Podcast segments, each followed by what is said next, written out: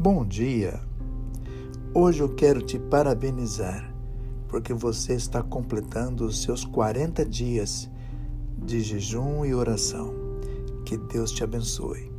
Que você tenha um excelente, um abençoado tempo no seu momento devocional no dia de hoje. Mas não pare por aqui, porque a ideia não é completar uma meta de 40 dias. A ideia é nós continuarmos. A ideia é que você continue com essa prática, continue com esse hábito, continue com esse bom costume.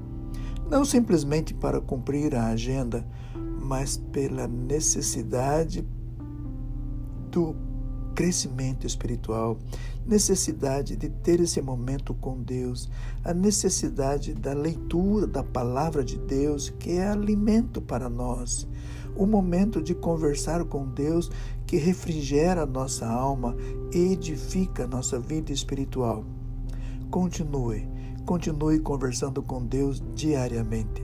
Continue lendo a palavra de Deus diariamente. Continue intercedendo pelos seres queridos, pela nação, pelos governadores, pelos presidentes. Continue fazendo uso desse privilégio de poder derramar o coração na presença de Deus.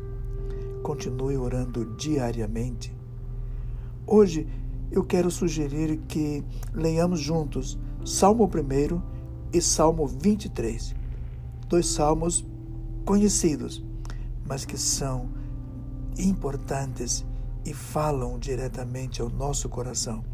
Que Deus te abençoe, que Deus te guarde. Amém.